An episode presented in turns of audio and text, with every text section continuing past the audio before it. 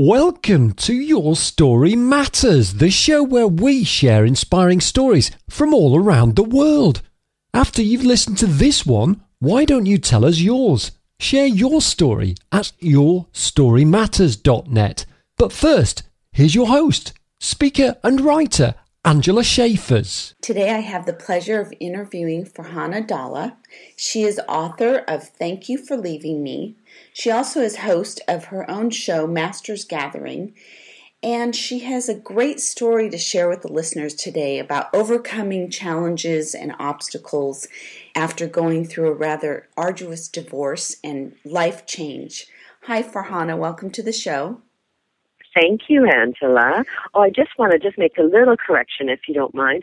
It, the, the Masters Gathering is actually Harrison Klein's show, and he has gifted me this amazing opportunity to actually do the interview. So I, I appear as the host, but it is Harrison Klein's Masters Gathering. Great. Thank you for clarifying that. And we will make sure that we provide information for the listeners who might want to tune into that or connect with you regarding that. Farhana, before we talk about your book, can you give the listeners a little bit of background and history about you? I know that you originally started out in the corporate environment and did different things in your career before doing what you do now. So if you could share some of how your life evolved up to the point of your life change, that would be great.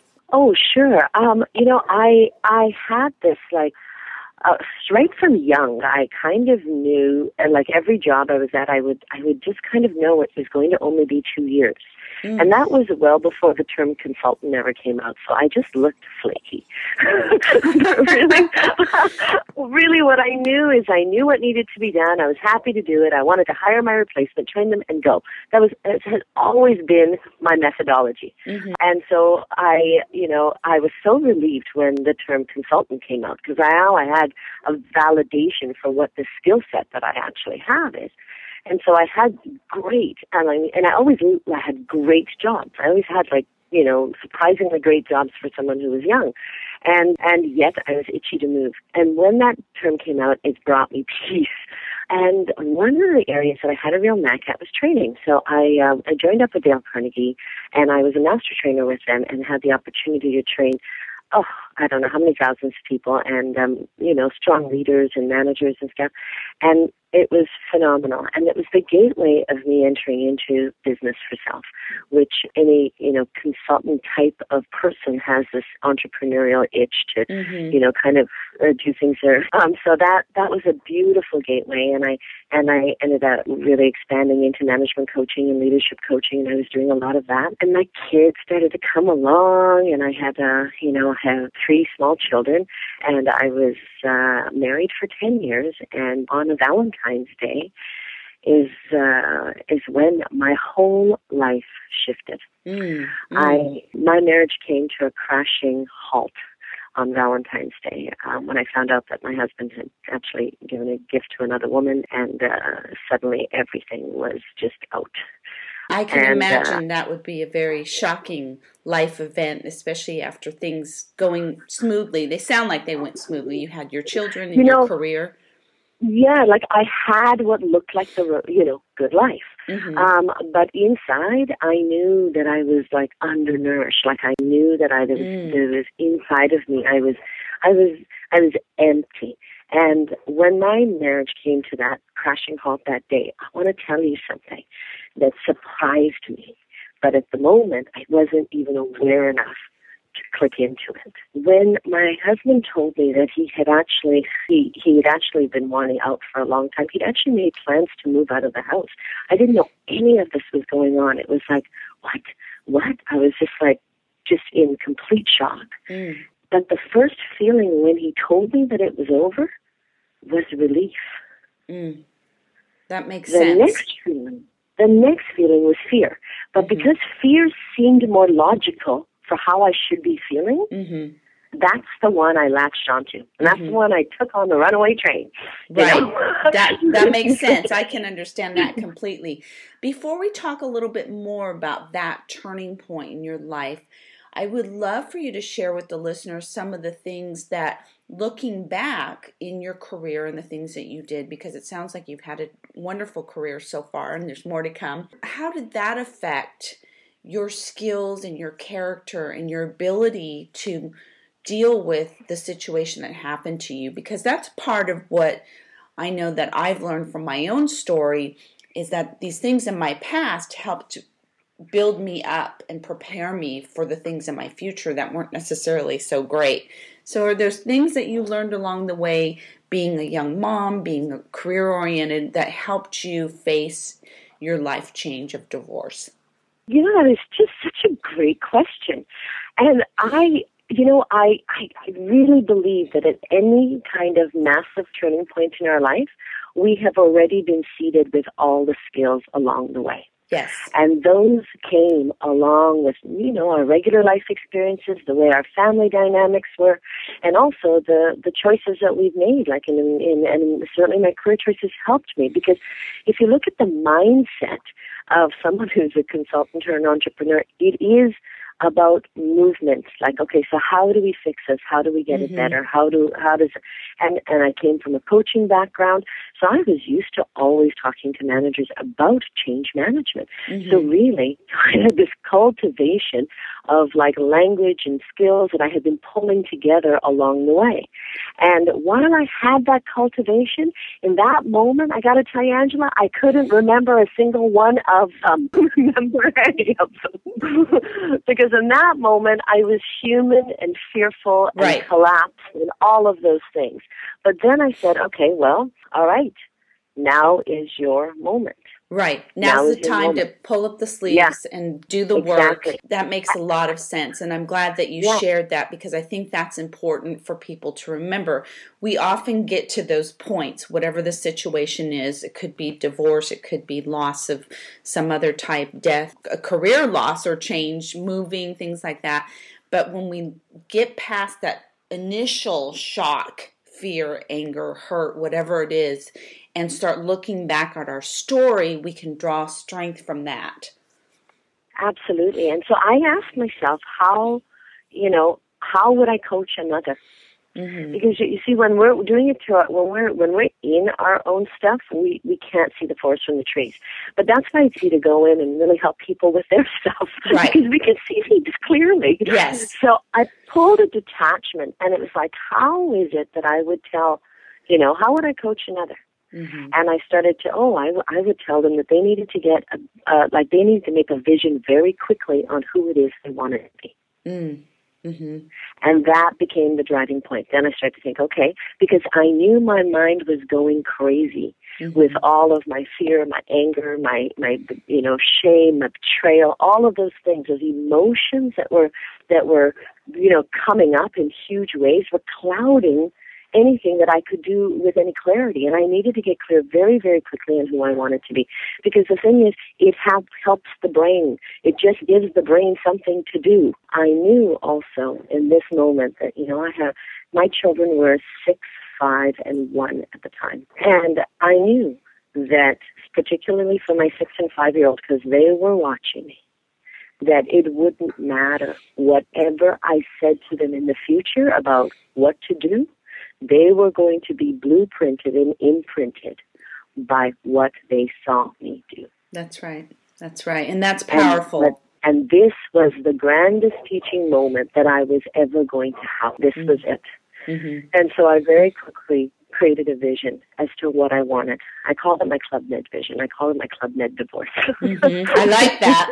That sounds intriguing already. Let's talk about, though, how did you balance because we all know that in order to move forward, we need to get clarity and get real and get focused and be motivated to move forward despite our pain. But how did you balance the feelings? Because as you know, we can't just shove them aside completely. They're there. They're within us. There's all these things going on in our mind about how did this happen, why, what, etc.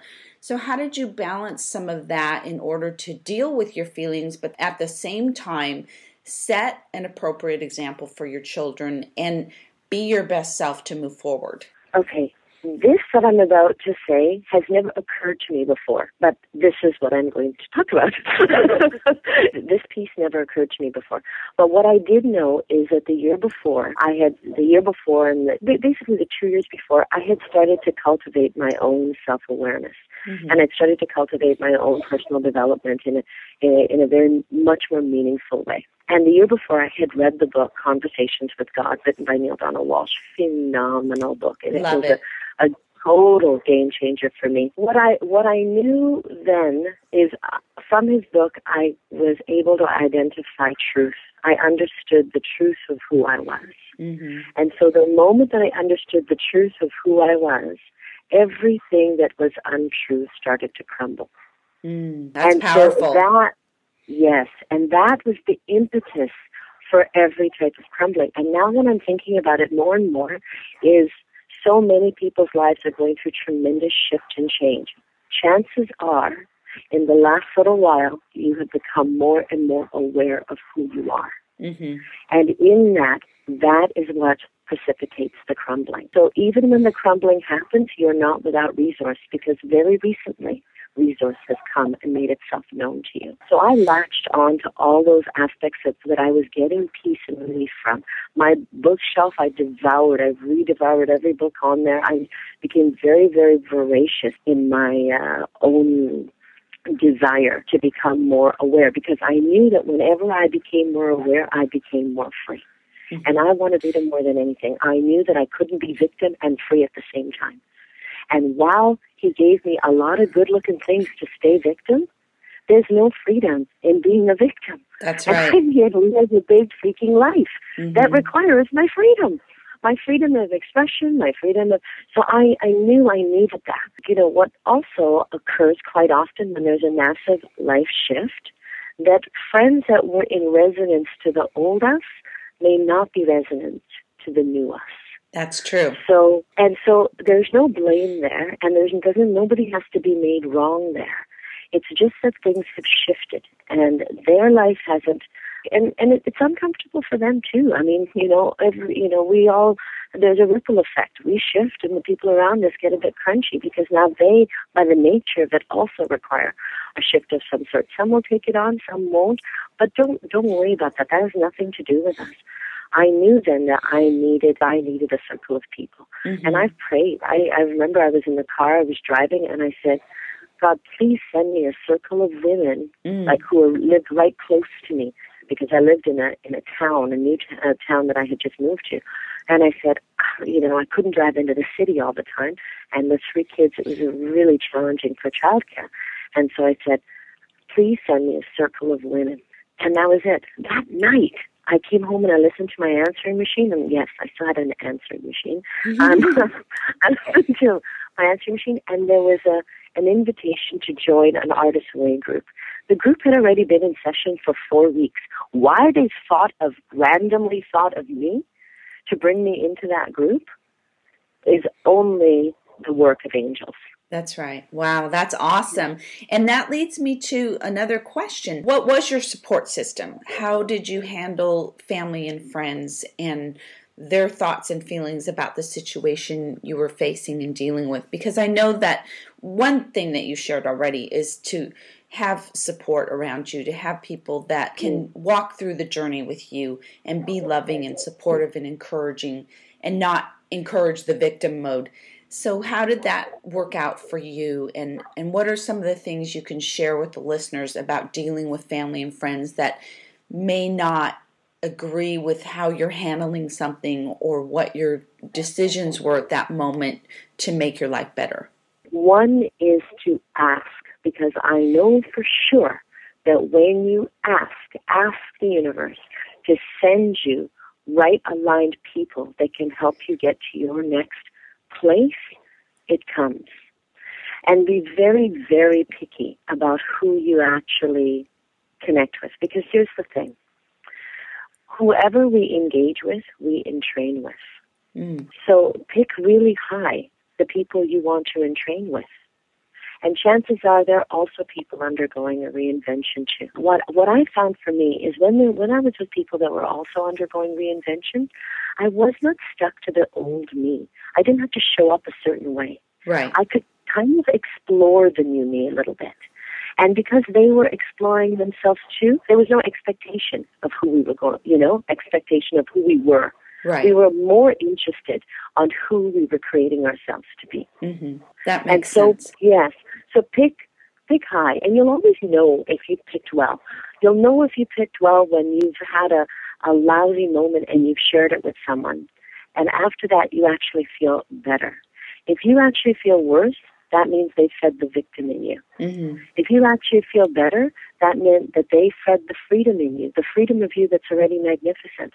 The place in you where they don't see you any different, that you had a meltdown one day. Who cares? They still see you in your true self, which Right. is amazing and magnificent. Yes. So surround yourself with people who can see the true you. That makes a lot of sense, and I'm glad you've shared that.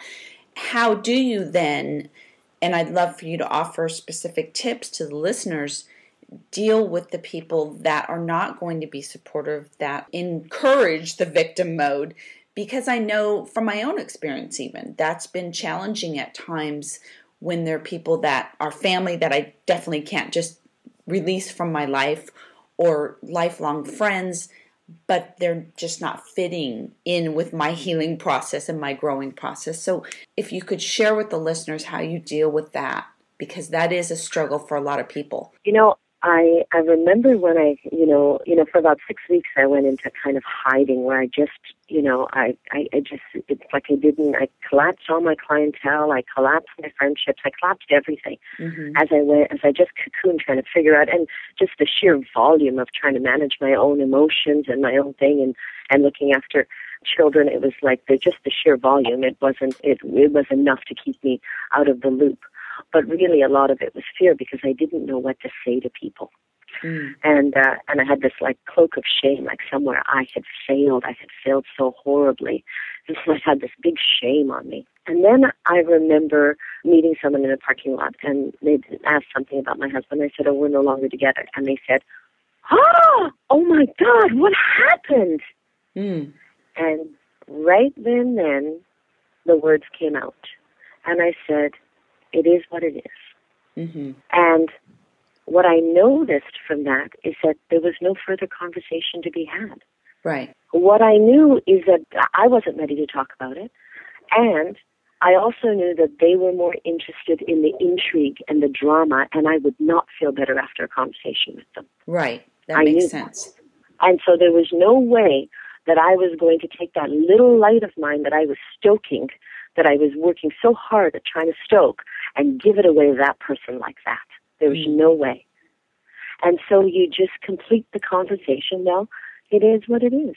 Mm. What is the response after that? That no one's made wrong, no one is made right. It doesn't it doesn't invite the conversation. And if you look at it, kids do this all the time. They just shrug. Right. They do it all the time. They don't. They're, they're, they're, that's their way of not inviting the conversation. Right. And I love that because I think that's part of growing in our own selves and our own story and not being victim is not having to bash and badmouth the other person, whatever the situation is. It could be a divorce, it could be a friendship ending or a business relationship that's gone sour. I think that's really powerful for us to be our best selves is to not have to go down that path. And especially when we have children, when it's related to a divorce, to not put ourselves in that place to belittle their parent. Well, this part is so critical because you know, you know, like my children are made up of fifty percent me and fifty percent him. Mm-hmm. That's right? right. That's their DNA composition. And if I shame their parent, their other parent, if I just shame their dad, I'm inadvertently shaming them. That's right. Fifty percent of them, they have to is has now got this cloak of shame on them.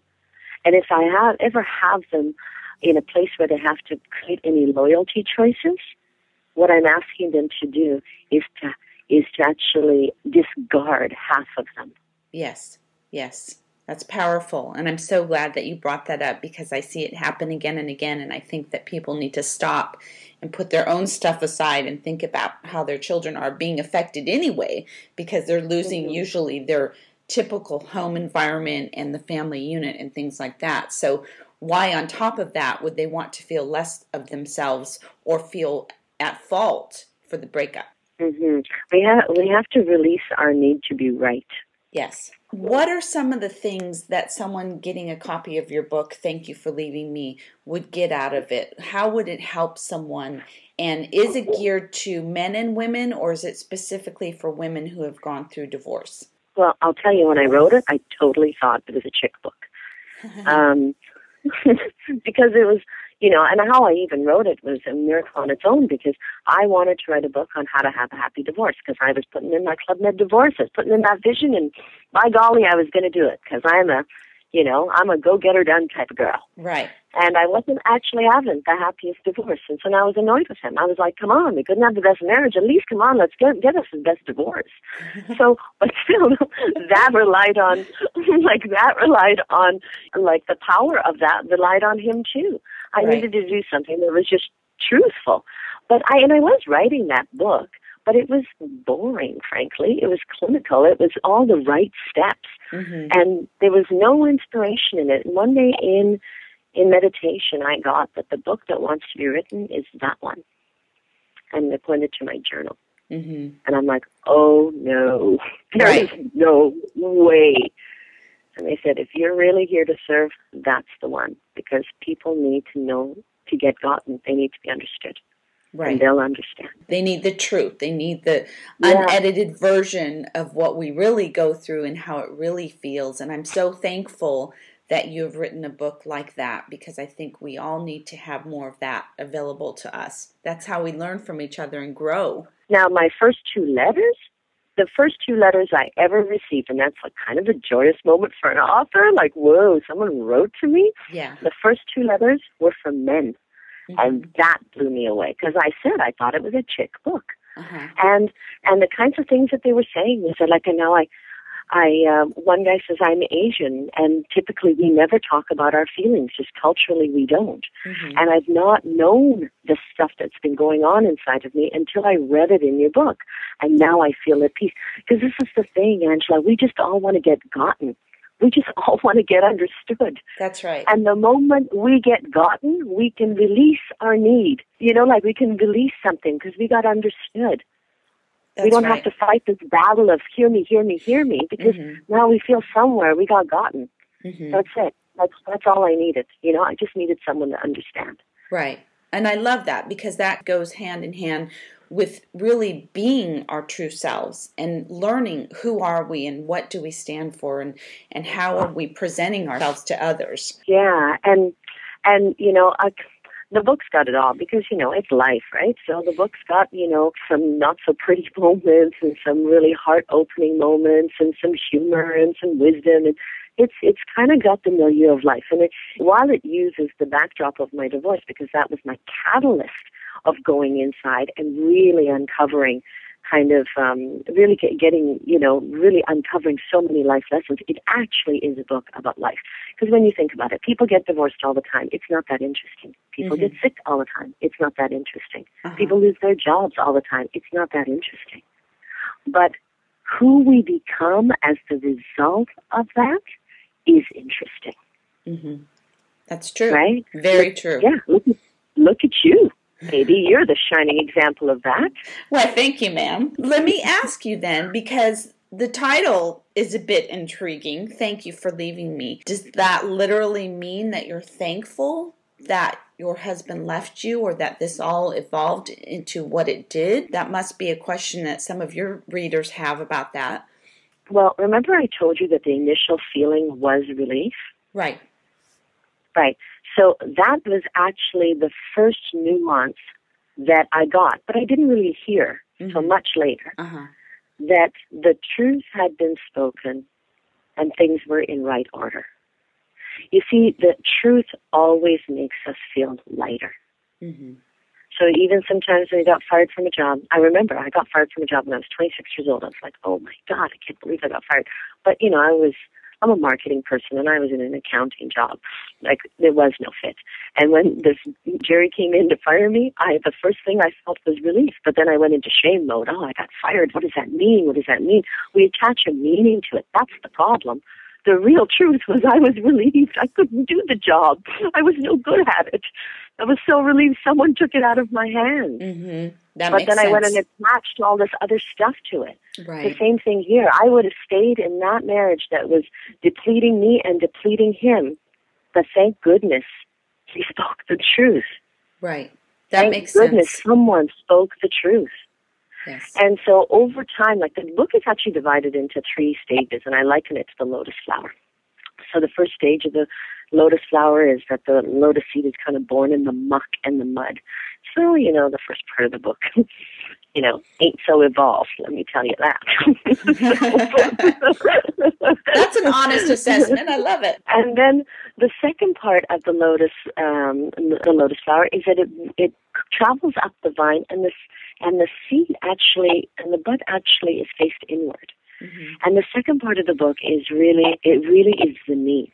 Mm-hmm. Because that is when I started to look inward. And that is when I started to ask myself questions like, how is it that I, show me where I am 100% responsible for the demise of this relationship? Right. And that is the key there. If anybody is looking to move into a rapid relationship with freedom, the full freedom, that, that which you've come here to be, that is the question to ask. Where am I 100% responsible? And you know, there's a temptation because I only wanted to do 50% for a long time, right? Mm-hmm. you yes. know, I'm 50% responsible and you're 50% responsible for that. But I was never free with that because who the hell's free with, you know, one shackle on, right? Right. You're That's not right. free, Mm-hmm. right? So there was no freedom in that because I was still waiting for something from him. Mm-hmm. But when I went into 100% responsibility, something occurred in that. And that what that was is every time I claimed 100% responsibility for how my life was and the way that it was, what I was doing was inadvertently acknowledging the master creator that I am. And when I started to acknowledge the master creator that I am, I had an aha. I said, well, if I created all of this, I certainly can create something else.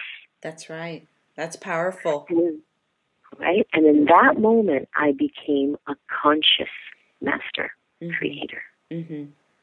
Mm. And that is why taking 100% responsibility will free you in the most immense way. It is acknowledging that which you already are. Absolutely. And now you add that in with your crazy, hairy visions, add them in.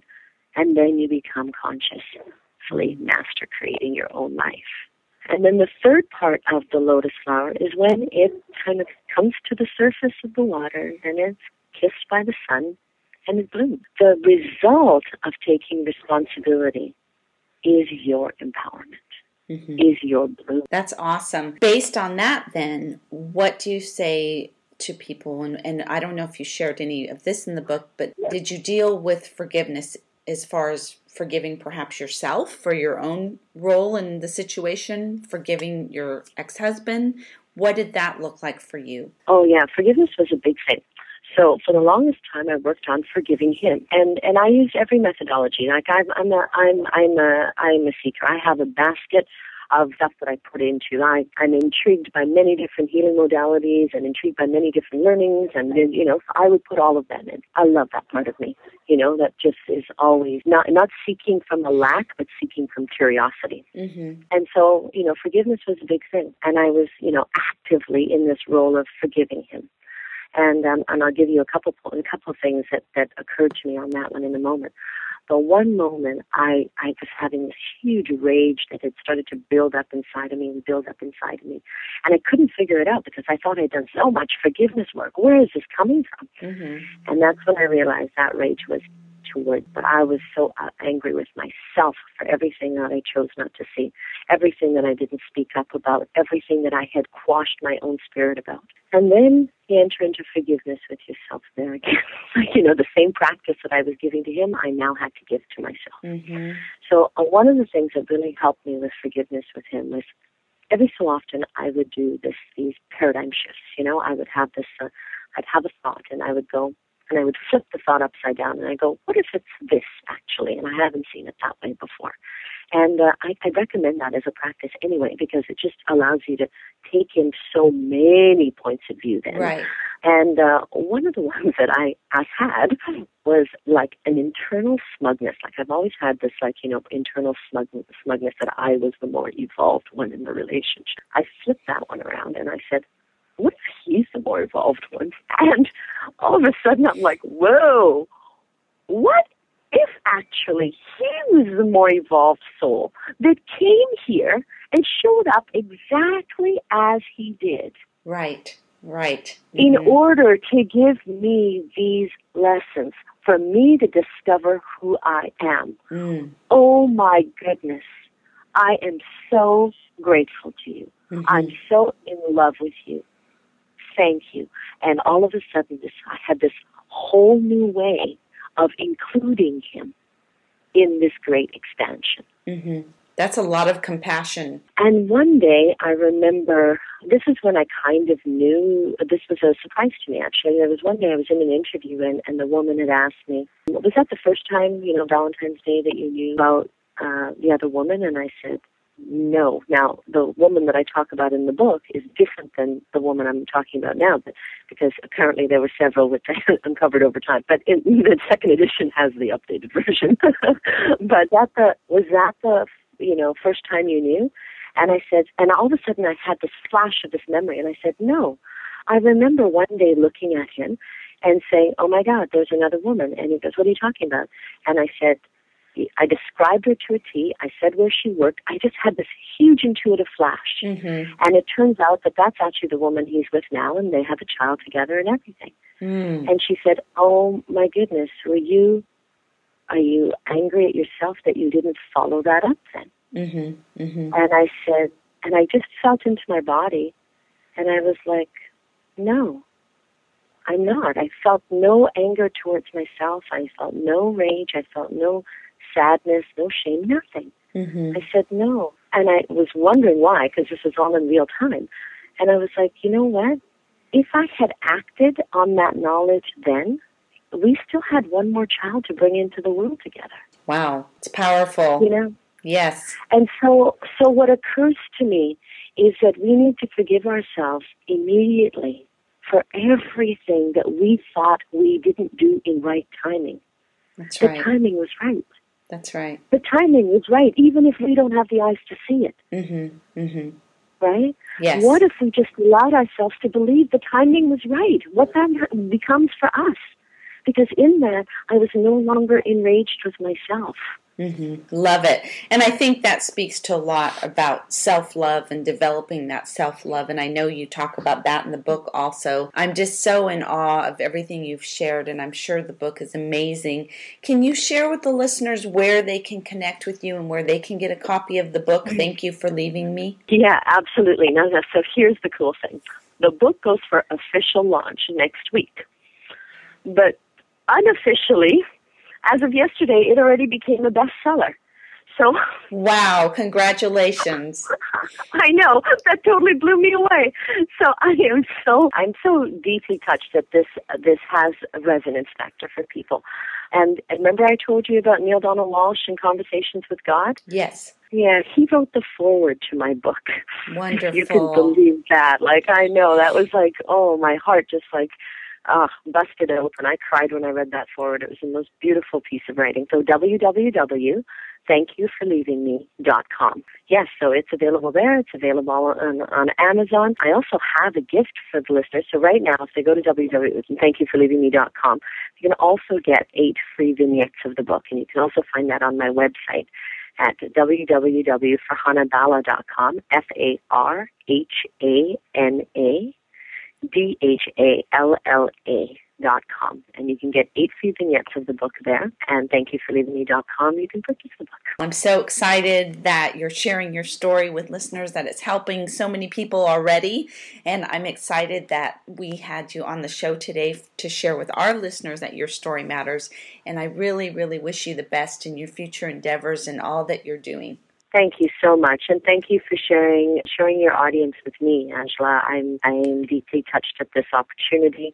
I know that anyone who tunes in to the like of your show has already made some monumental inroads in discovering who they are and um, and are joyful with what they're discovering, as uh, as we all are, because we're all waiting for you, baby. Absolutely.